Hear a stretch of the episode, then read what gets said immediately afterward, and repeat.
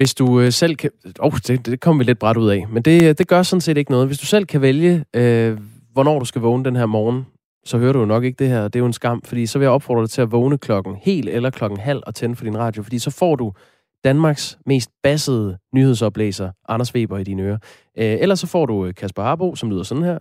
Godmorgen. Eller mig. Jeg hedder Jakob Grosen. Godmorgen, og tak fordi du har tændt din radio. Befolkningen bliver delt i to halvdele fra og med i morgen. For den ene halvdel af befolkningen får en bunke restriktioner, og dem skal de tage med sig, uanset hvor de tager hen. Det betyder, at hvis du bor i en af de 38 kommuner, som vil blive pålagt forskellige nye restriktioner, for eksempel at der ikke er nogen restauranter til rådighed, ja, så nytter det ikke noget, at du tager til den anden side af kommunegrænsen og prøver at gå på restaurant der.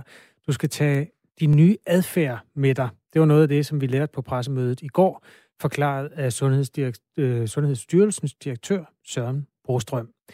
Så kom jo det næste gode spørgsmål, og det kom fra Danmarks Radio, så vidt jeg husker.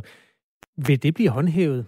Altså er der tale om lov her? Vil politiet sørge for, at du ikke kører over en kommunegrænse og tager på Bones eller sådan noget?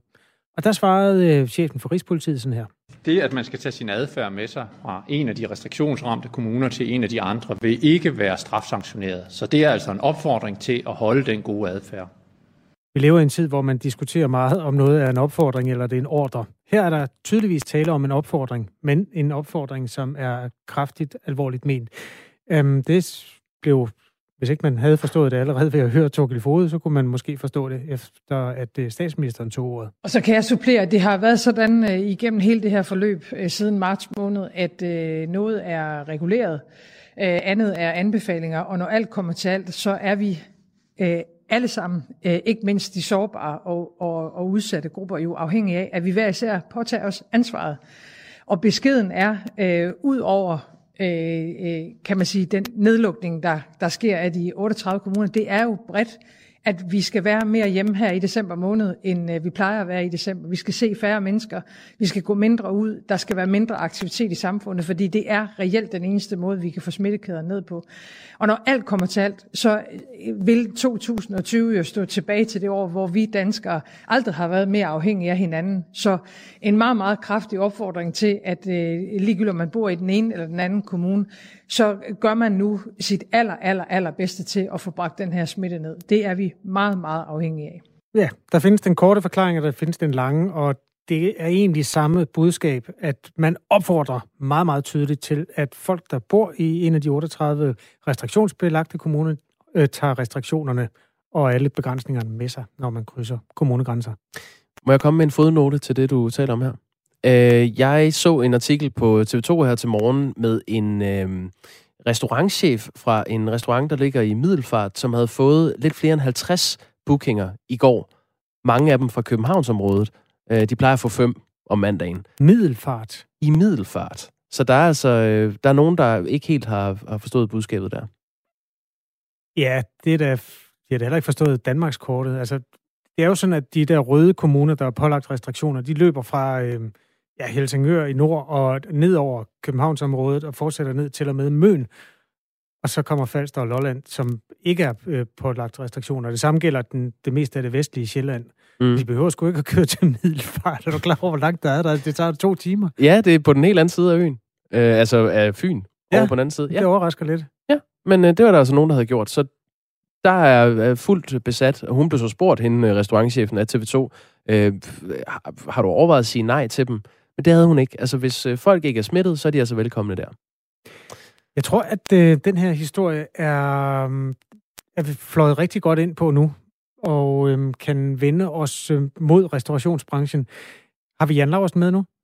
Ja, det har vi. Ja, goddag. Jan Laursen er direktør i restaurantkæden Bones. Ja, godmorgen. Bones er jo sådan et restaurant, der findes i hele Danmark. En kæderestaurant, hvor mange må holde lukket, men størstedelen stadig må holde åbent. Hvordan skal I forholde jer til den her type trafik, som vi lige har beskrevet?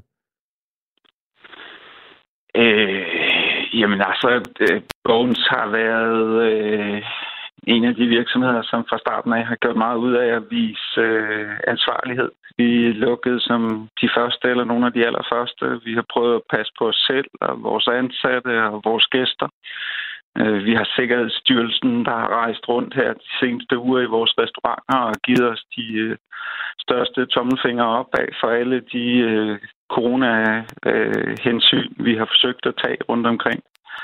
Men og vi kommer jo ikke til at spekulere i, at gæster kunne bevæge sig fra Aarhus til Viborg eller Silkeborg og besøge vores restauranter der, og vi kunne lukke noget af det kæmpe store hul, der bliver efterladt ved, at vi på 8 restauranter er blevet bedt om at lukke ned. Så jeg har ansatte, som har bopæl i Aalborg eller i Herning, som i en periode har hjulpet med nogle spidsbelastninger i Aarhus. Dem tog vi beslutning om i går aftes, at de bliver i Herning og i Aalborg, og vi betaler deres løn derfra, på trods af, at de ikke kan passe deres arbejde. Så vi fortsætter med at anlægge en ansvarlig tilgang til corona og politikernes beslutning om, at det ikke mindst er i vores erhverv, der skal reguleres kontakt. Hvad gør I så fra jeres ansvarlige virksomhed, når der ringer mennesker fra nogle af de nedlukkede kommuner til nogle af de åbne kommuner og gerne vil bestille et bord? Jamen vi kommer ikke til at ændre på vores bookingvilkår på grund af det her, medmindre vi bliver bedt om det.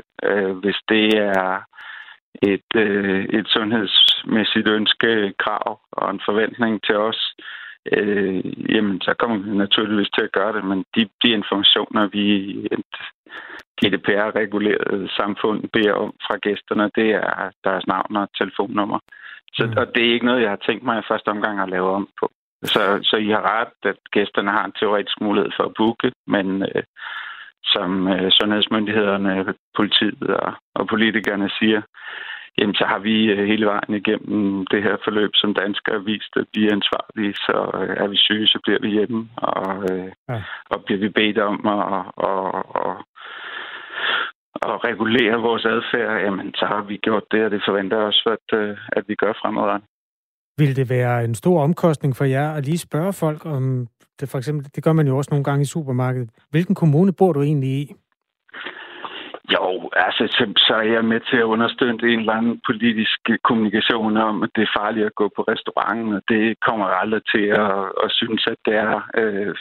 Der er brugt mange penge på at sende Sikkerhedsstyrelsen rundt til restauranter i Danmark, der har gjort alt for coronasikre. Jeg tror ikke, det er det, der er budskabet. Jeg tror, at man gerne vil tilstræbe, at folk ikke flokkes mere end højst nødvendigt. Jeg skal bare lige spørge dig en gang til, fordi du nævnte, at I som kæde betragtet vægter samfundssind rigtig meget. Vil det være en stor omkostning at spørge folk, hvilken kommune de kommer fra? Hvis det bliver en forventning til os, så et ønske fra myndighederne, at vi gør det, så kommer vi til at rette ind. Okay. Men vi kommer ikke til at lave om på vores bookingbetingelser og til at optage nye data fra gæster, hvis de ønsker at booke et bord. Men hvis myndighederne beder jer om det, så vil de selvfølgelig gøre det? Ja, selvfølgelig. Ja, men i alle sammenhænge, altså vi lukker ned og betaler nogle kæmpe regninger på 8 restauranter i øjeblikket. Vi bliver efterladt med lønomkostninger for 500 ansatte, som står i vores vagtplaner de næste mange uger, som har krav på løn, og vi må ikke invitere gæster til at betale deres løn. Så selvfølgelig fortsætter vi med at vise samfundssind, men bliver vi ikke bedt om det, så ændrer vi ikke vores bookingvilkår. Det er ganske kompliceret datareguleringer, der ligger om den ting, og vi skal ikke have flere informationer end højst nødvendigt liggende på gæsterne. Jeg forstår godt, det er et døgnjob i øjeblikket at være direktør i en restaurantkæde, Jan Laursen. Du skal have tak, fordi du stod tidligt op og tog en snak med os. Ja, og tak for tankerne og interessen. Det er ordentligt nu. Jan Laursen, hej. Hej. Direktør altså i restaurantkæden Bones, som pt. Er ramt i nogle kommuner. Jeg tror, han nævnte tallet 8 nedlukkede restauranter, og så et stort antal, som stadig er åbne. Vores statsminister gik søndag aften på Facebook og varmede op til de restriktioner, som så blev meldt ud på et pressemøde i går. Det har vi talt om her til morgen. Og ja, nu skal jeg lige se. Ja, vi har en lytter igennem faktisk. Vi har Martin Skov fra Ærø med. Godmorgen, Martin. Godmorgen. Godmorgen, Martin. Og der vil jeg godt lige indskyde, at Ærø er en af 2 kommuner i Danmark, der ikke har nogen coronasmittede. Ja, det har vi kraftigt længe. Nej, det var da glædeligt. Jamen, du har skrevet ind, Martin, og det er fordi, Mette Frederiksen sagde i det her videoklip, hun lagde på sin Facebook, blandt meget andet, sagde hun noget med, at danskere har travlt i mange køkkener med at få bagt kleiner, vaniljekranse og brunkager. I en sidebemærkning tidligere på morgen fik jeg så sagt, at man bager da ikke kleiner, man koger dem. Og det har fået simpelthen været dagens dagsordenssættende tema på sms'en. Du har så skrevet... Ja, du kan selv sige, hvad du har skrevet, faktisk. Ja, kom. Ja, vil du have opskriften? Ja, det vil jeg da gerne. På kleiner? Okay. Ja. Ja. 75 gram smør, 90 gram sukker, et æg, 3 spiseskefulde piskefløde, en økologisk citron og citronsaft og skal, og hjortetoksalt 0,5 teskefuld, 1 knivstikkes vaniljepulver, 50 gram stødt kardemomme, 275 gram hvedemel, 1 knivspids salt og 1 liter svinefedt. Martin, nu skal du lige, inden du går videre med det svinefedt, gå hen og sluk den radio, der står og bræger i baggrunden. Det lyder som om, der står i ekkodalen. Ja, og så tror jeg, vi går kritisk og grundigt til det med svinefedt. Ja, det er der lyst til at gøre. Vil du så koge dine kleiner i svinefedt, Martin? Ja, det gør jeg. Hvor får du det fra? Det har jeg gjort lige siden jeg var dreng. Jeg er opvokset på en ø, der hedder Egholm, der ligger op imellem Aalborg og Sundby. Og vi havde jo selv gris hjemme og sådan noget. Men svinefedt, det kogte man kleiner i. Nå. Jamen, hvad med almindelig madlavningsolie? Nej, det duer sgu ikke. Hvorfor ikke? Nej, de skal være rigtig fede og smage fedt. Mm. Så du abonnerer ikke på den opskrift fra Alt for Damerne, som jeg har luftet et par gange her til morgen? Nej, det tror jeg ikke. Nå, jamen... Således oplyst, altså svinefedt. Sænker du så? Hvordan foregår det? Så koger du... eller... Jamen, så du koger svinefedt. Det koger du sådan nogle halvkilos pakker. Og så koger du det der fedt op, og så smider du kleineren dernede i. Og så får du simpelthen de bedste kleiner, fordi de smager... Jamen, jeg ved sgu ikke, om de smager lidt af gris, men det gør de man nok. Men... Det må tænke gerne her i Danmark. Jeg skal lige spørge dig til sidst, eller det er ikke engang sikkert, det er til sidst, Martin, men i hvert fald, jeg skal spørge dig, kan man bage kleiner, som statsministeren hævder? Eller... Nej, det kan man ikke. De skal koges. Okay. Jamen, det var heldigt, hun offentliggjorde det på Facebook, så hvor ingen kunne stille kritiske spørgsmål. Jeg vælger altså... Martin, jeg vælger at gå ud af interviewet her. Du har simpelthen sagt alt det rigtige. Jamen, det er bare i orden. Ja. Tak fordi du var med. Lev vel. Ha' en god dag på Ærø. Ja, nej, lige meget om. Hej, god jul. 18:07. Jamen, det var sgu egentlig meget godt, det der. Martin, han er altså en af de lyttere, der har tænkt, jeg ved noget, som de har brug for at vide i Radio 4 Morgens maskinrum. Og det er simpelthen så velkommen. Du tager telefonen, du skriver R4 i tekstfeltet, altså inde i sms'en. R4, eventuelt et hej eller halløj, og en besked til os, og så sender du den til 1424. Tak for hjælpen. Der har ikke været lovhjemmel til at aflive alle mink i Danmark. Det er den historie, som alle medier og mange danskere har beskæftiget sig med de seneste mange uger, efter at Mette Frederiksen på et pressemøde den 4. november bebudede, at alle landets mink skulle aflives. Men det er der så alligevel, altså hjemmel i loven. Det mener du, Tage Siboni. Godmorgen. Godmorgen. Ja, jeg skal lige have på plads, hvem du er.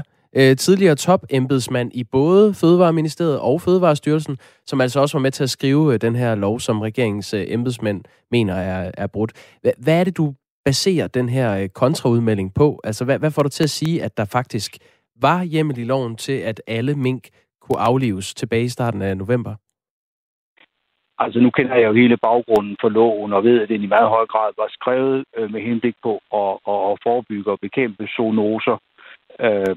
Det var jo i lyset af, at der havde været BSE-skandalen i England, hvor det jo viste sig, at krogalskab også kunne smitte til mennesker. Og man var nødt til at slå 1 million stykker kvæg ned, og endda kremere dem med en særlig høj temperatur og et højt tryk osv. for at nedbryde det her proteinsmitstof. Og det var vi selvfølgelig præget af, os der beskæftigede os med sådan et område i de år. Og så havde vi jo alle de hjemlige diskussioner om salmonella og campylobacter og listeria. Og derfor er det jo også skrevet ind i paragraf 1 i lov om hold af dyr, at formålet er blandt andet at beskytte menneskers sundhed. Og det var et meget, meget vigtigt formål. Det var så også, kan man sige, jo selvfølgelig en lov om dyrene, og det var netop et forsøg på at samle reglerne, så man integrerede hensynet til menneskers sundhed med reglerne om hold af dyr, netop for at forebygge zoonoserne. Men nu nævner du lovens paragraf 1. Jeg har lyst til at nævne lov om hold af dyr, paragraf 30 styk 2. Den giver fødevareministeren ret til at beslutte, at der ved udbrud eller mistanke om udbrud af smitsomme sygdomme skal ske, og nu citerer jeg, aflivning af dyr herunder et område omkring et udbrudssted. Loven siger ikke noget om, hvor stort området omkring et udbrudssted skal være, og derfor var det altså lovligt at kræve alle mink aflivet, mener du, Tage Siboni? Ja, fordi man skal jo netop, altså man skal læse paragraf 30 i lyset af det, der står i formålsbestemmelsen i paragraf 1, at det er altså en lov, der skal beskytte menneskers sundhed. Og hvis man kigger i lovbemærkningerne, du ved, de her kommentarer, som bliver sendt over til Folketinget sammen med et lovforslag, som uddyber, hvad hensigten er, der står der jo netop, at de skal hvile på en videnskabelig rådgivning, hvad det er, de her områder, de så kan være. Og der er ikke nogen bestemt afgrænsning af dem. Altså man kan sige, at de kunne, i nogle tilfælde har der jo været indført europæiske restriktioner omkring, for eksempel under klovsyge og så videre, hvor man jo har talt om meget større områder og så videre. Der er ikke nogen grænse for, hvor store de her områder kan være, hvis bare man kan sige, at formålet, det er at beskytte den menneskelige sundhed, og det hviler på et klart videnskabeligt grundlag, den videnskabelige anbefaling, man har fået. Så mener jeg, at det er fuldstændig lovligt, at man så bruger lovens nedslagningsmulighed for at beskytte menneskers sundhed. Tage Siboni, hvorfor siger du det først nu? Altså nu har man taget udgangspunkt i det modsatte i flere uger. Nu er det jo sådan, at det er jo ikke nødvendigvis meget nemt at komme igennem med synspunkter i den offentlige debat. Og jeg tror, at reglen er, at man skal indtage det modsatte synspunkt, eller et ledigt standpunkt, og det må man sige, du har taget. Der er jo mange, der gerne vil konkurrere om at fremsætte mange forskellige synspunkter.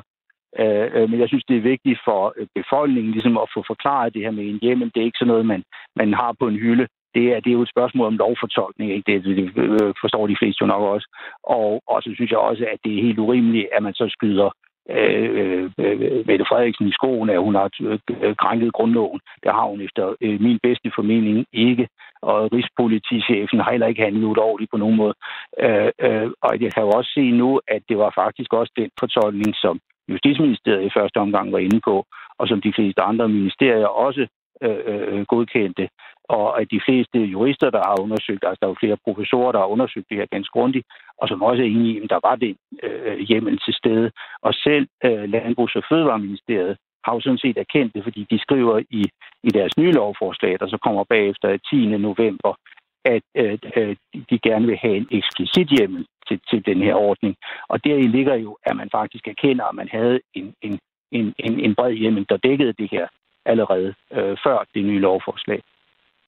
Men lægger du, bare lige kort til sidst, Tage Siboni, lægger du hovedet på blokken og siger, at der er ikke begået lovbrud her?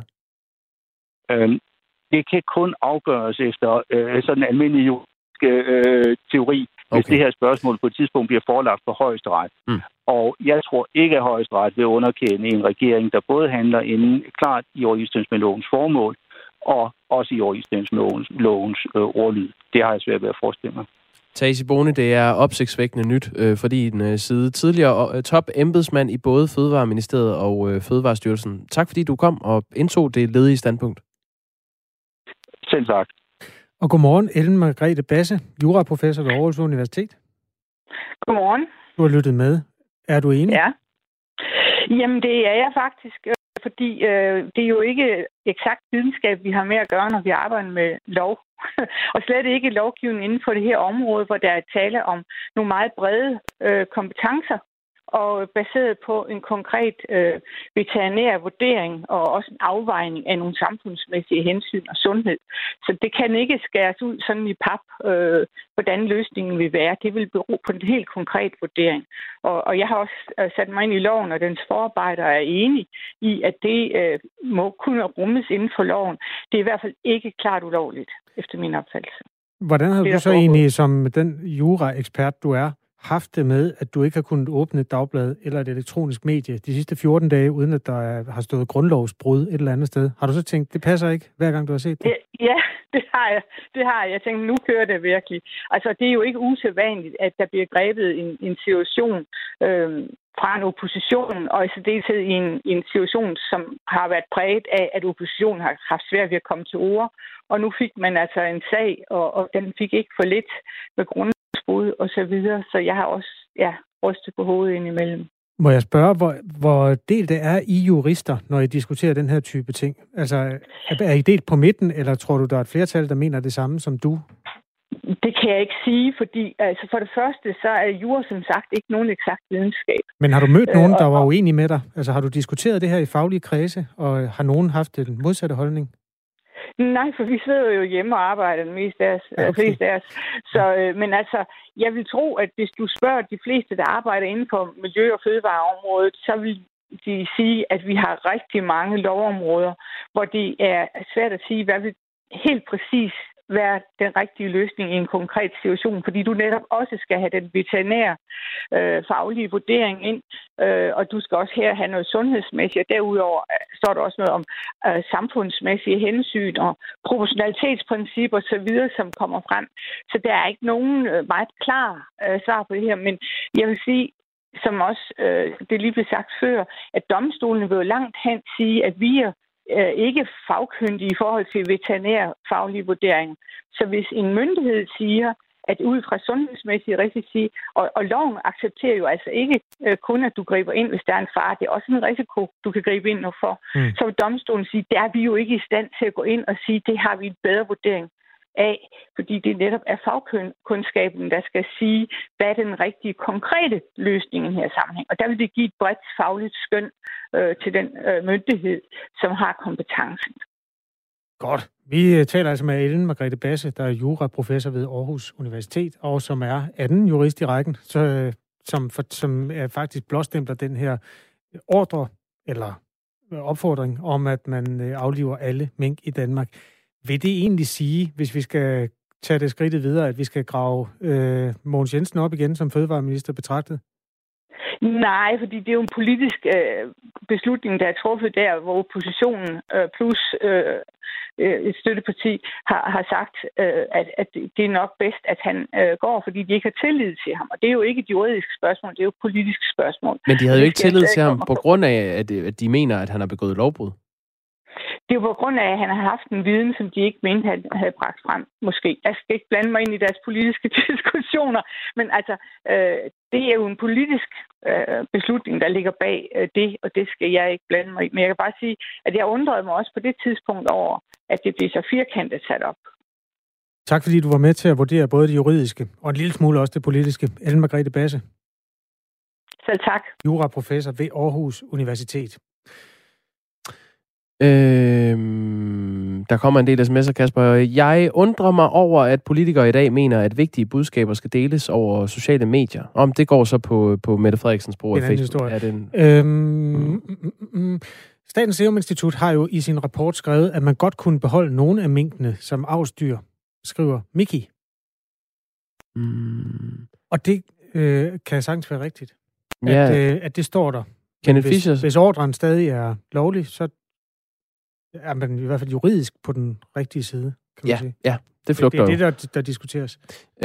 Kenneth Fischer skriver, så staten, tror jeg, der skulle stå, kan fratage folk deres ejendom begrundet med en uddød virusvariant. Det er vist et politisk indlæg, fru Basse kommer med. Nej, det er jo juridisk indlæg, Ken Fischer. Men altså, der, jura er jo åben for fortolkning. Om der findes en rød mod blå i, blandt jurister, det gør der jo nok. Men det må... kunne dog have været rart, om man havde råbt op lidt tidligere, vil jeg sige. Klokken er 7:30.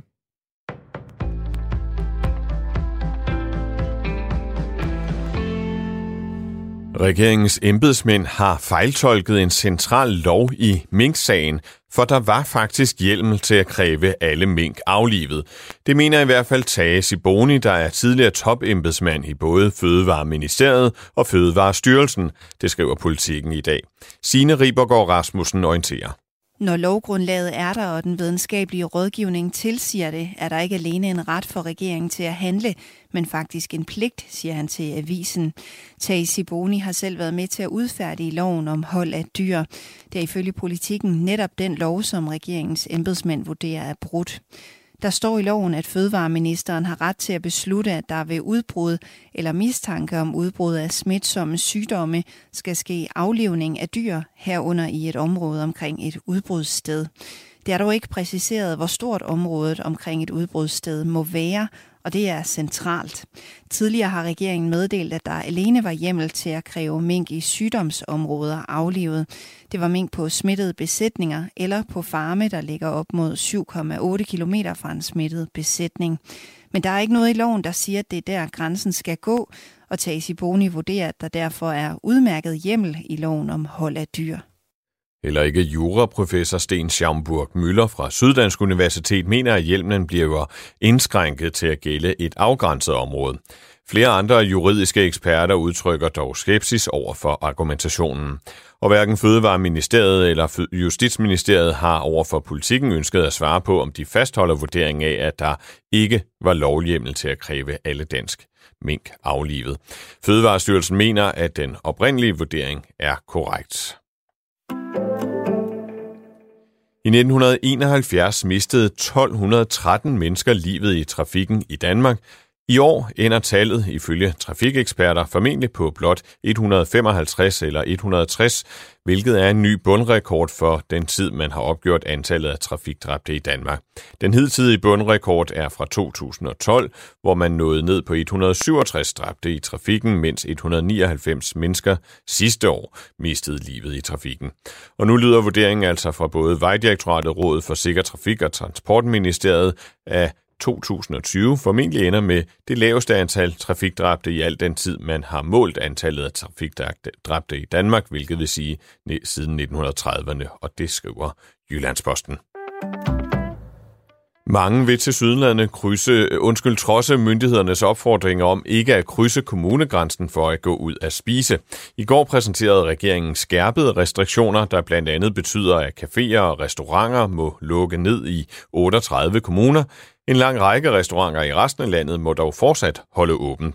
Og hos Holms Restaurant i Middelfart Kommune, som ikke er omfattet af de strammere restriktioner, der blev man i går kimet ned, særligt af personer fra hovedstadsområdet. Det fortæller ejer af restauranten Iben Bjørnholm til TV2. Restauranten modtog 52 bookninger i går, og på en almindelig mandag modtager de blot 5. Jeg føler ikke, at jeg kan sige nej. Hvis de ikke er smittede, er de alle sammen velkomne, siger Iben Bjørnholm til tv-stationen. Også restaurant Moment i Rønde syd for Aarhus oplevede i går flere opkald end normalt. I går opfordrede Sundhedsstyrelsens direktør Søren Brostrøm ellers kraftigt til, at man ikke krydsede kommunegrænserne. Og nedlukningen gælder særligt kommuner omkring København, Odense og Aarhus. Som det første vestlige land, så begynder Storbritannien i dag en massevaccination af befolkningen mod coronavirus. Dagen er blevet udråbt som en milepæl i kampen mod viruset, og sundhedsminister Matt Hancock har udråbt dagen til V-dag. Og til sidst en vejrudsigt. Skyde i dag og i de østlige egne lidt regn. Den breder sig mod nordvest og når i eftermiddag til det nordvestlige Jylland. Mellem 4 og 6 graders varme. Og det var alt fra de bassede nyheder her med Anders Weber. Nu tilbage til Radio 4 morgen.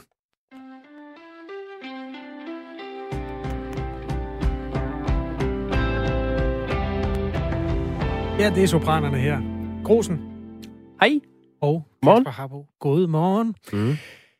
I går var der pressemøde med en offentliggørelse af de restriktioner, som rammer cirka halvdelen af Danmarks befolkning.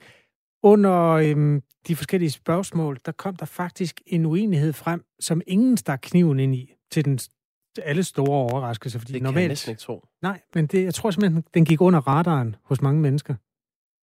Men jeg noterede den. Der kom et godt spørgsmål fra Børneavisens udsendte reporter. Det var noget, der handlede om folkeskoleeleverne. Og så fik Søren Brostrøm faktisk listet sig ud på den tynde is. Prøv at høre godt efter. Og jeg siger, hør godt efter.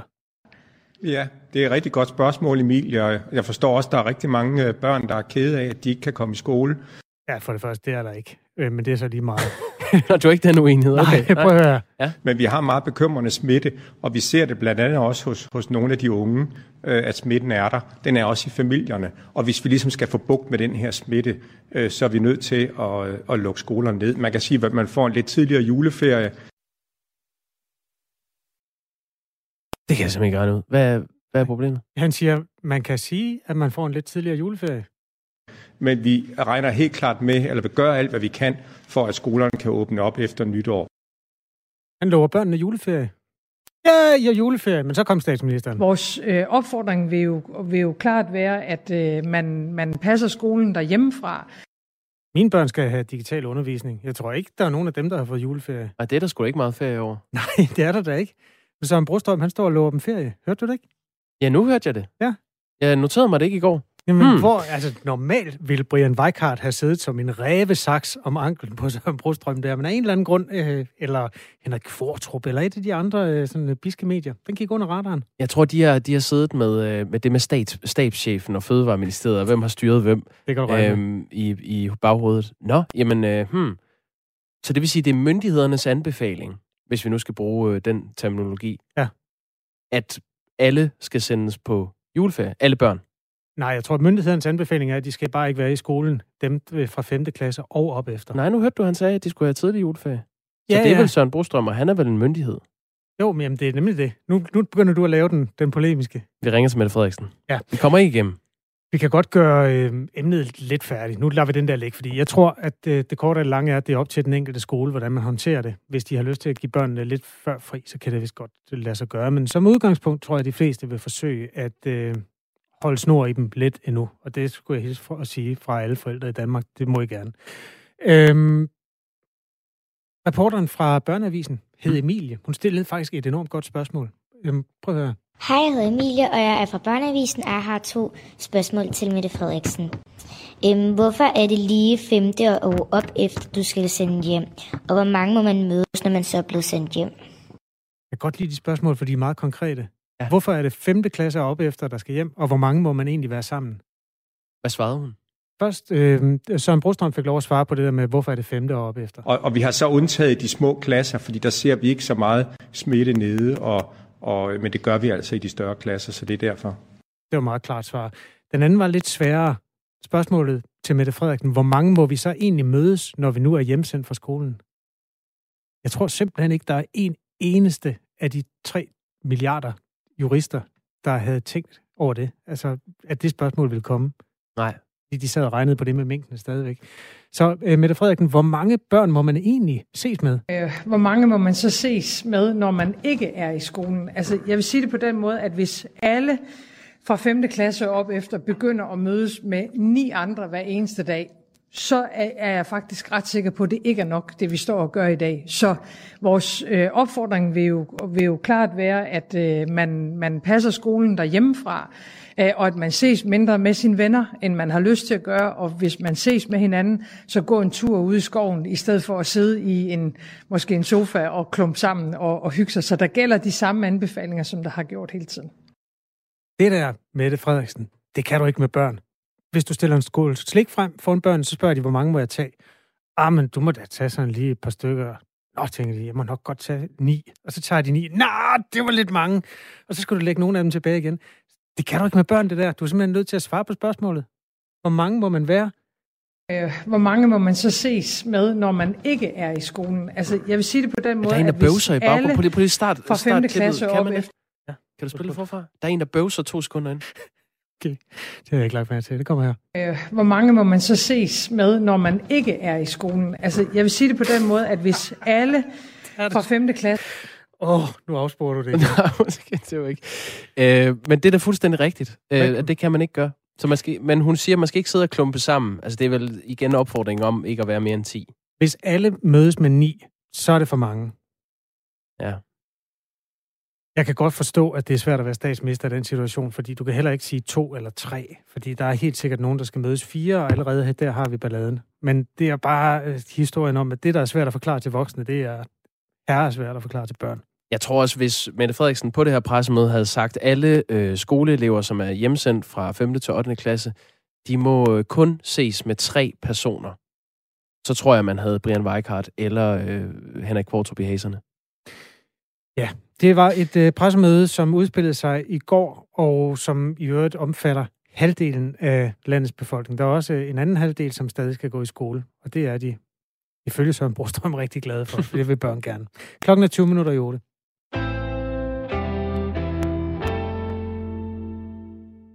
I 38 danske kommuner bliver der altså fra i morgen indført nye restriktioner, og dem dykker vi ned i igen nu. Altså, de nye restriktioner er jo blandt andet, at alle restauranter og barer skal lukke.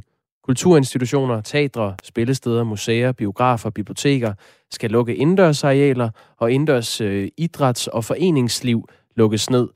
Svømmehaller, fitnesscentre og lignende skal også holdes lukket. Godmorgen, Per Lyngbak Nielsen, direktør i Fitness X, der driver 22 centre i hele landet. Godmorgen.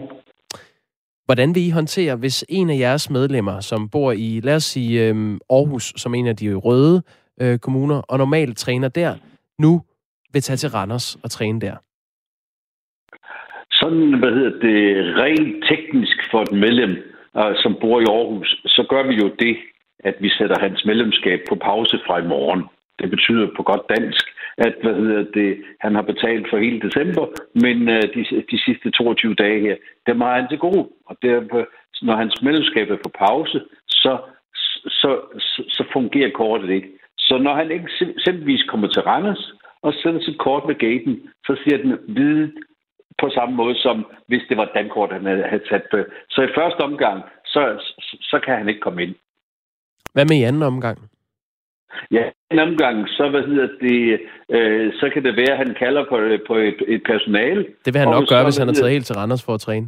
Det vil han nok, ja, Og han er sandsynligvis jo heller ikke taget til Randers bare for at træne. Men lad det dog være, Men personalet vil så sige til ham jo at slå ham op i systemet, ikke? Og der vil han jo kunne se, om han var dårlig betaler, medlemskabet løbet ud, eller at han er sat på automatisk pause. Og hvis han er sat på automatisk pause, så vil han få at vide, at han er sat på automatisk pause. Og så siger han så, jamen så vil jeg gerne sætte i gang igen, og så sætter vi den gerne i gang igen. Og det er så for den ene, som tilfældigvis, at vi har stoppet. Men vi ved jo ikke, om han bor i Randers eller i Aarhus, så vi kan jo ikke se det. Der er 38 kommuner, hvor der er blevet indført nye restriktioner fra og med i morgen. 10 af jeres centre ligger i de 38 kommuner. De bliver så lukket. Ja. Og dem? Nej, 13 har vi. Nå, I har 13? I har endnu flere? Ja. Okay. Ja. Ja, det kan jeg godt forstå. Men hvis man så kommer fra en af de kommuner, som er ramt af nye restriktioner, og tager til en anden kommune, så bliver man afvist i døren, men bliver lukket ind, hvis man siger, jeg vil gerne ind. Ja, altså det er jo sådan, man melder sig ikke ind i et center, når man er hos os.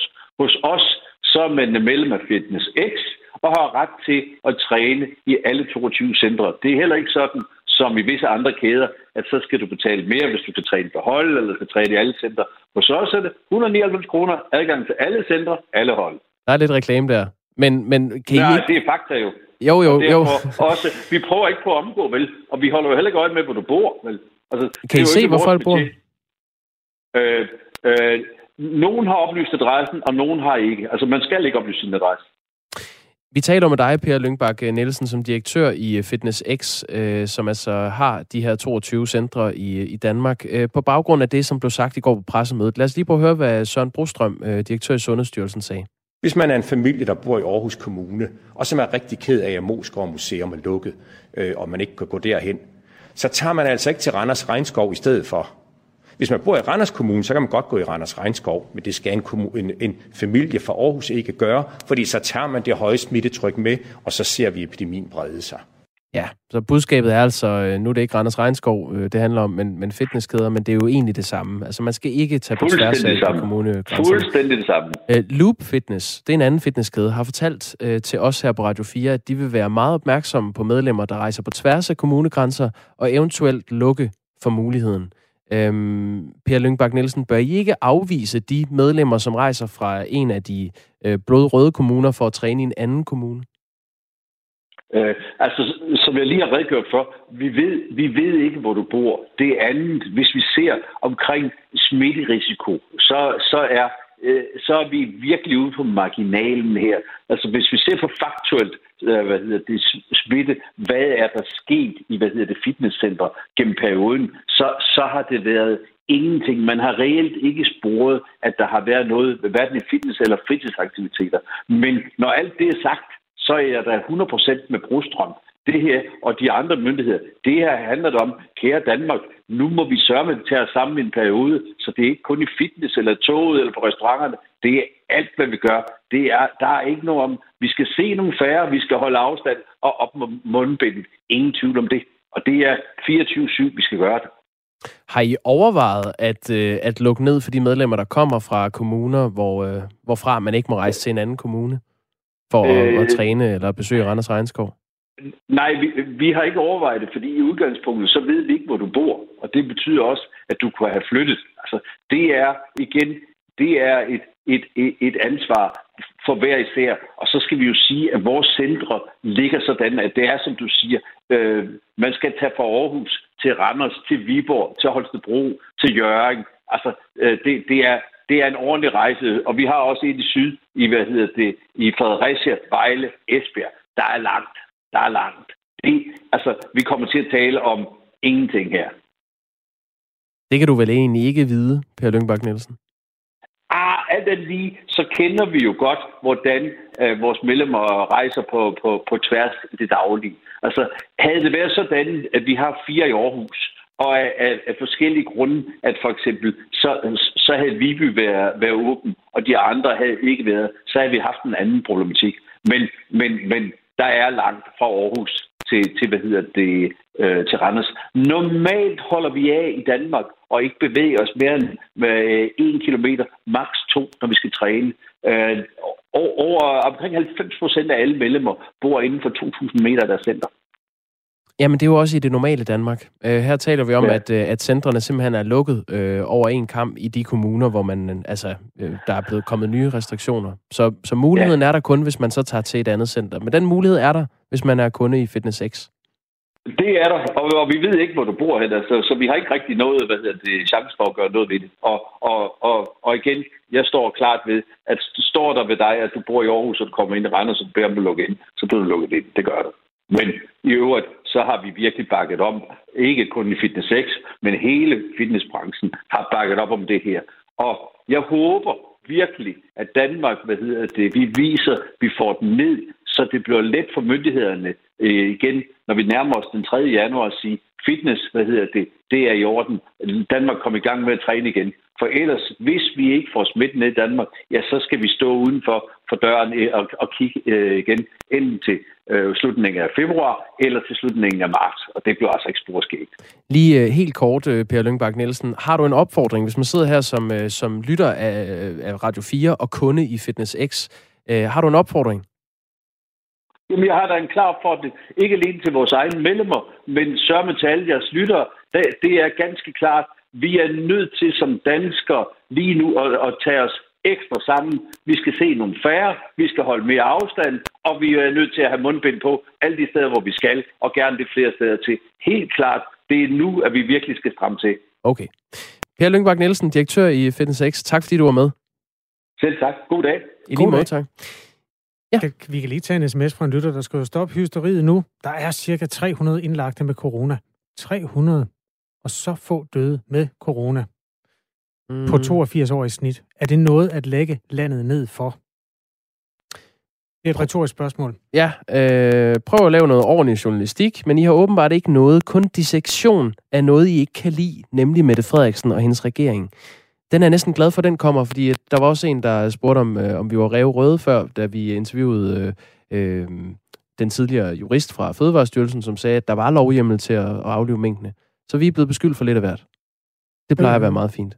Der er også Henrik, han skriver, at vi er den bedste nyhedsværtsstue på hele morgenfladen. Hold da op. En, der er også sammenlignet med daværende Radio 24/7. Tak, Henrik. Ved du hvad, hvis man både får tæsk og man får ros, så har man på en eller anden måde placeret sig der, hvor man helst skal være, tror jeg. Nu er klokken 7:50. Om lidt skal vi tale om fodbold. Jeg vil godt lige løbe hen over håndbold også, fordi der sker en masse spændende ting. Danmark er jo videre efter 2 vundne kampe i gruppe A, og ja, det er gået ud over Slovenien og Makedonien, så det kan ikke gå helt galt. Den russiske EM-lejr er i oprør, fordi de har lejet en eller anden leg med en ske, hvor de har puttet bolcher ind i munden på hinanden på en eller anden utrolig corona-uvenlig måde. Så der er shitstorm der. Det er absurd. Hvad der ellers sker på håndbold, det skal vi skal nok samle op efterhånden, som det sker. Nu vender vi snuden mod fodbold, hvor der også sker spændende ting. Der er nemlig trukket lod om gruppesammensætningen forud for kvalifikationen til verdensmesterskabet i fodbold, som skal spilles i Katar.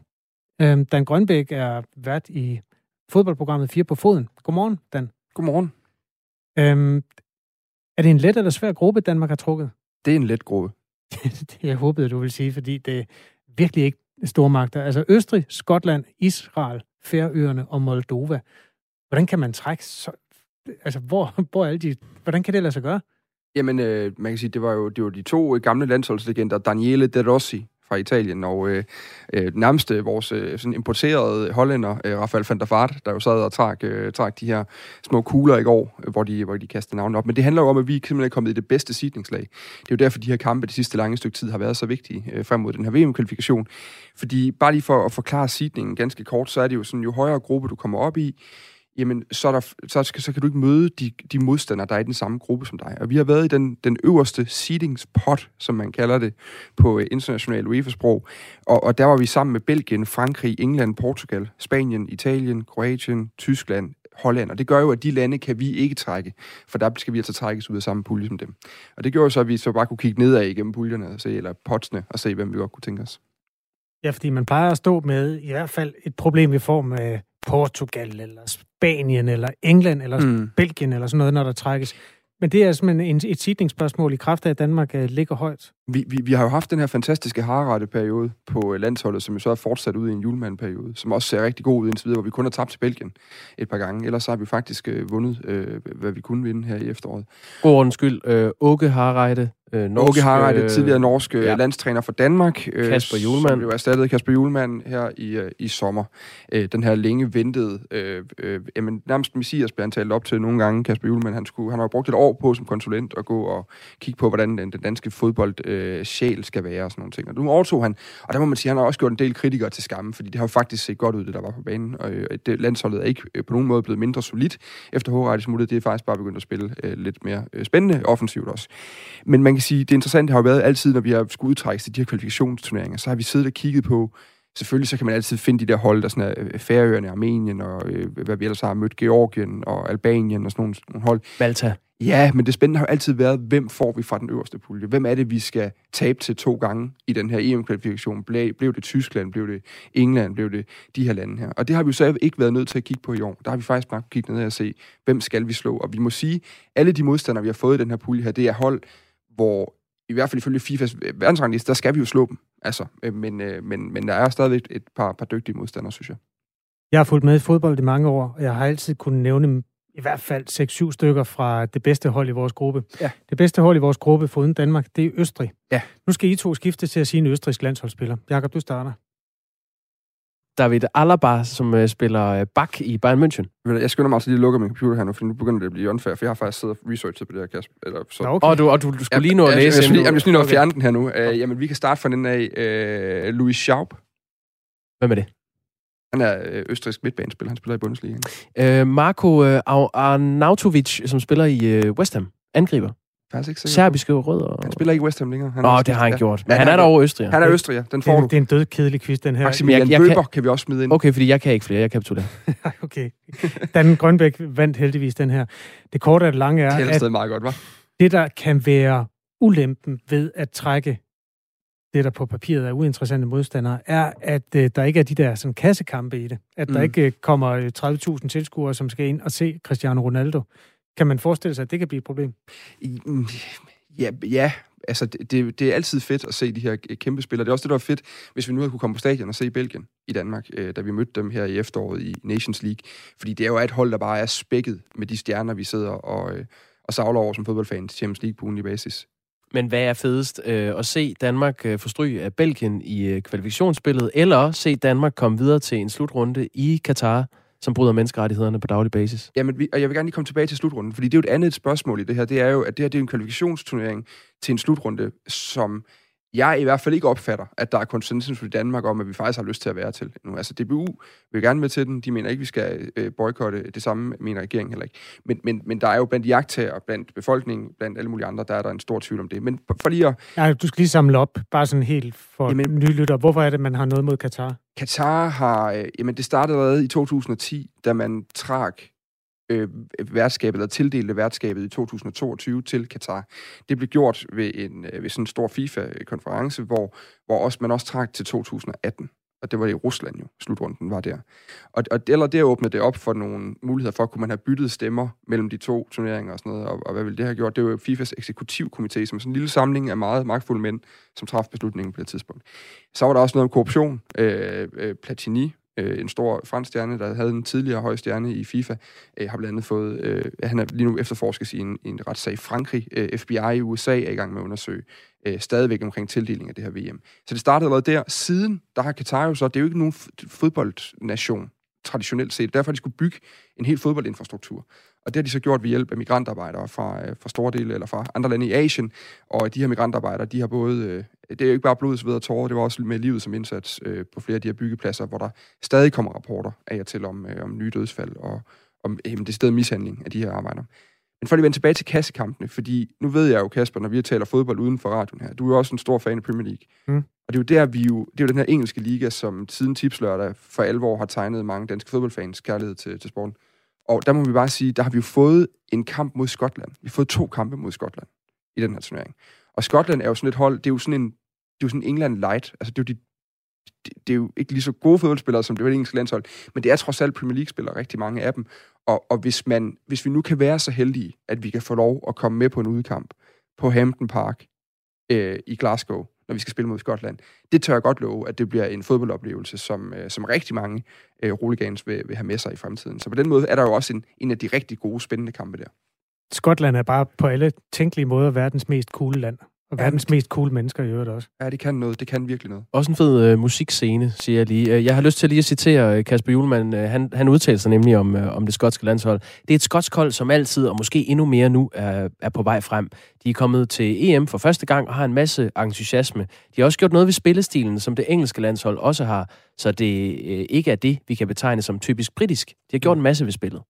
Og så kan vi sige, altså Skotland er jo som... Vi har fået Østrig i den, der hedder pot 2, altså det var den, der var seedningslag 2, så har vi fået Skotland for seedningslag 3, og så har vi så fået Israel, Færøerne og Moldova derefter. Og der må vi sige, der har vi fået 6 kampe mod de 3 hold, som vi skal slå. Altså any day, any time of the week, any time of, altså på hvilket tidspunkt af døgnet også. Altså det skal simpelthen bare ikke kunne misse mod nogle af de lande. Vi slog jo senest Færøerne her i efteråret.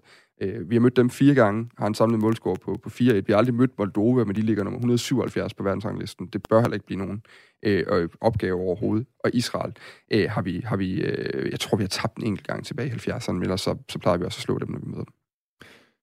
Jeg lagde mærke til et interview med Kasper Hjulmand i går, hvor han sagde, jamen vi er da en af favoritterne. Det er godt nok fesen sagt, synes jeg. Altså, er det ikke en kæmpe katastrofe, hvis ikke Danmark vinder den gruppe? Jo. Altså, jo, det er det, men jeg vil jo... Det er jo altid, lyver verdensranglisten, eller gør den ikke? Og verdensranglisten lyver jo ikke på den måde, at vi har en rigtig god form, og derved ligger vi højt på verdensranglisten, så er vi endt i det der seedningslag 1.